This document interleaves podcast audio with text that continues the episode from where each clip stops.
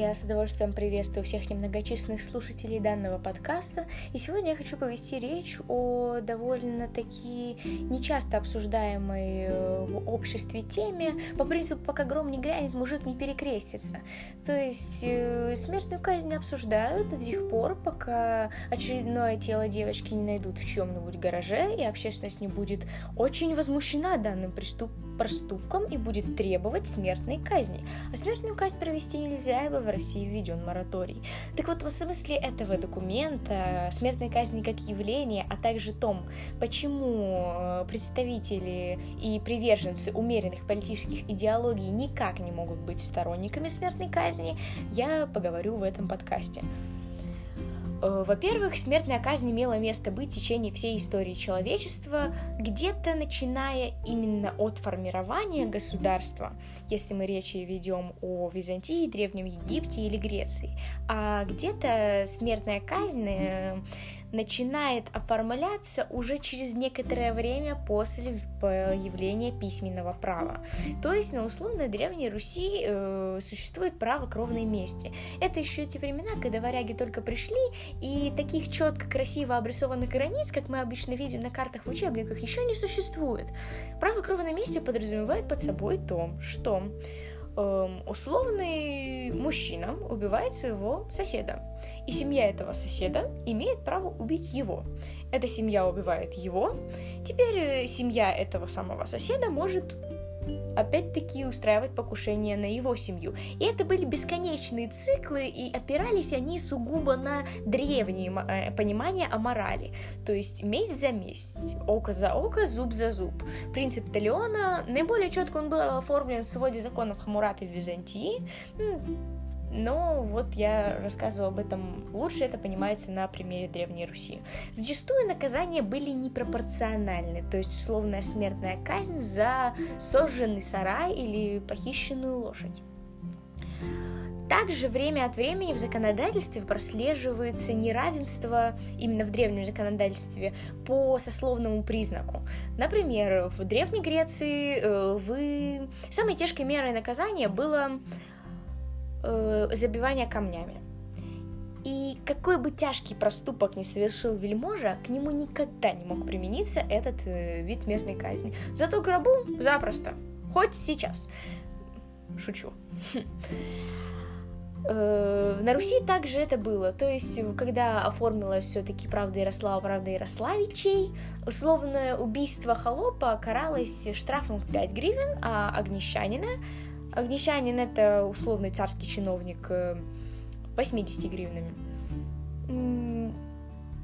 Это, в принципе, довольно ярко дает понимание о неравенстве в судебной системе.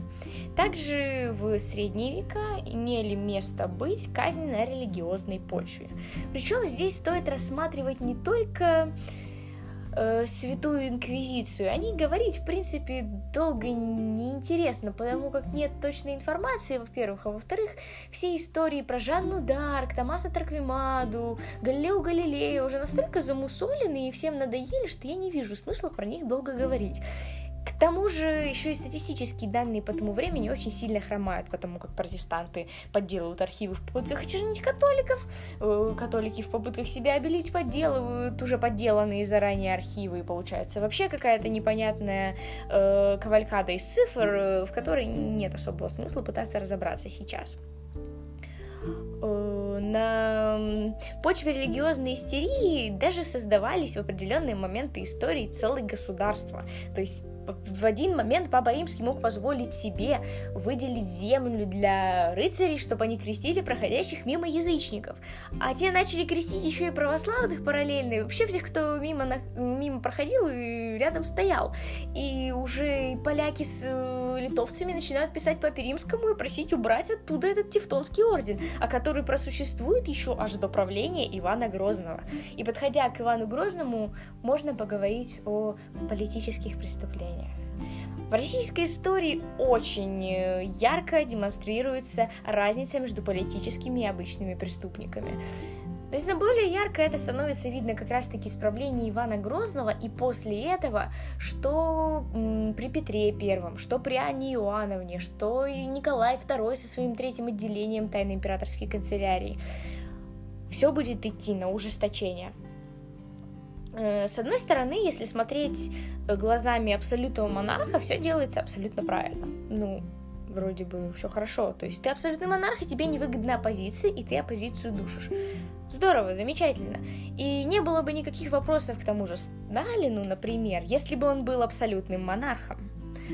А так в итоге, когда установилась республика, республика, гражданская война, Союз Советских Социалистических Республик, традиции те же, деяния те же, а народ уже недоволен, потому как это уже не абсолютный монарх, а вроде как избранный правитель. И основным из идеями марксизма была все-таки демократия. А это марксизм-ленинизм, потом сталинизм и государство из изначально предполагавшегося демократического превращается в тоталитарное, но я, опять-таки, мы говорим о смертной казни, мы в политику сильно не забуряемся. Перейдем же все-таки к спорам. Вот вы сталкиваетесь со сторонником смертной казни, и что же вы можете от него услышать? Первое. Экономическая несправедливость. Этот аргумент будет обязательно. Просто ни одна дискуссия по смертной казни не обходится без того, что человек нанес ущерб обществу и государству, а теперь существует за счет налоги, в том числе за счет налоги э, родителей или родственников жертв. Да, есть такое. Но здесь стоит посмотреть на Штаты. В судопроизводстве в США получается чуть ли не так, что смертная казнь и пожизненное заключение по цене обходятся примерно одинаково. Это происходит по ряду причин. Во-первых, палачи. В 21 веке у человека, который соглашается работать палачом, должна быть огромная зарплата, чтобы он, в принципе, исполнял свои обязанности. Второй момент – бесконечные обжалования, государственные адвокаты, платить прокурору, который расследует это дело, платить судье, многочисленным людям, которые причастны к расследованию преступлений, это все стоит денег. И его ожидание в камере смертников также обходится э, недешево. Эм, но все-таки этот аргумент можно с какой-то стороны засчитать, то есть э, если это, да, это может в определенной степени снизить расходы. Далее гуманность. И гуманность это очень горячо обсуждаемый фактор, потому что даже противники умудряются делиться на два лагеря. Э, то есть, по сути, смертную казнь как э, гуманный вид расправы признают два типа людей. Один, из, э, один вид из сторонников, из противников и сторонники. Сторонники считают, что вот смертная казнь это очень гуманно, потому что бешеная собака не виновата в том, что она бешеная собака, и она имеет право умереть быстро и безболезненно. Что касается сторонников э, смерт... противников смертной казни и сторонников ее гуманности, они говорят, что Слишком гуманный это способ, и здесь мы уже обращаемся к мести, к более первобытному взгляду на вопрос. То есть, э, смертная казнь это слишком гуманно для преступника, они должны страдать и мучиться и сидеть в российских тюрьмах. И вот здесь речь идет именно о российских тюрьмах как раз таки, потому что тот же черный дельфин или полярная сова, вы можете, в принципе, интернет открыт, работает, посмотреть там, э, что происходит в данных тюрьмах, какой там вид, э, как они выглядят, в принципе, какой там распорядок дня, этого всего материала навалом. Я не буду занимать хронометраж э, этим. Э, сдерживающий фактор.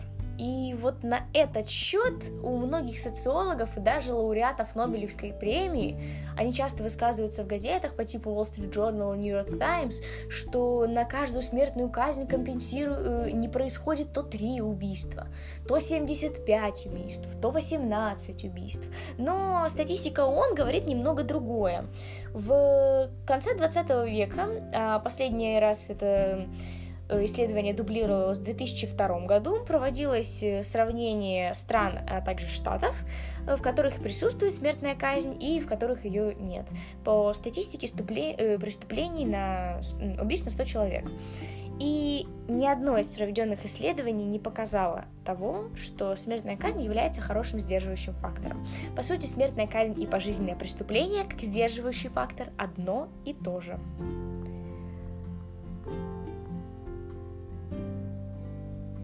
Ну, так все-таки есть же перевес в пользу экономическую. Так почему же, почему же я против смертной казни? А все просто. Смертная казнь по своей сути это государственная монополия на убийство. а государственная монополизация чего-либо с точки зрения любого умеренного демократа, либерала, либертарианца, да хоть национал-демократа, это в принципе плохо. Эм, это может использоваться как метод проведения легального террора в худшем случае, как метод устранения политических оппонентов в другом случае –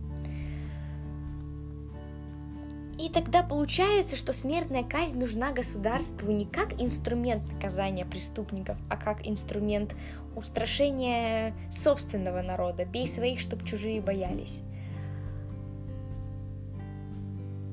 Так и получается, что если ты э, находишься, чем дальше ты, чем ниже ты находишься на политическом компасе, тем более негативно ты относишься к, к смертной казни.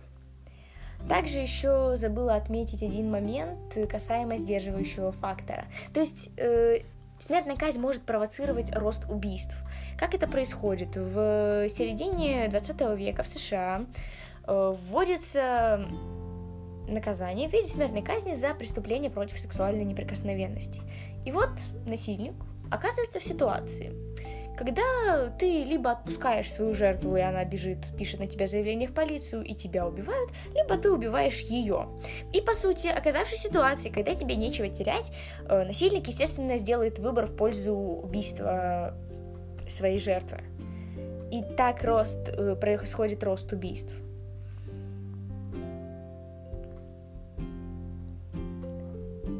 В целом смертную казнь можно обсуждать еще довольно долго, но я предпочту закончить сейчас этот подкаст. Думаю, все, в принципе, основные вопросы я осветила, и если будут э, какие-то еще уточнения, будет вторая, третья, четвертая, пятая, десятая часть, сколько их еще понадобится. Очень благодарна, что слушали меня. До встречи! thank you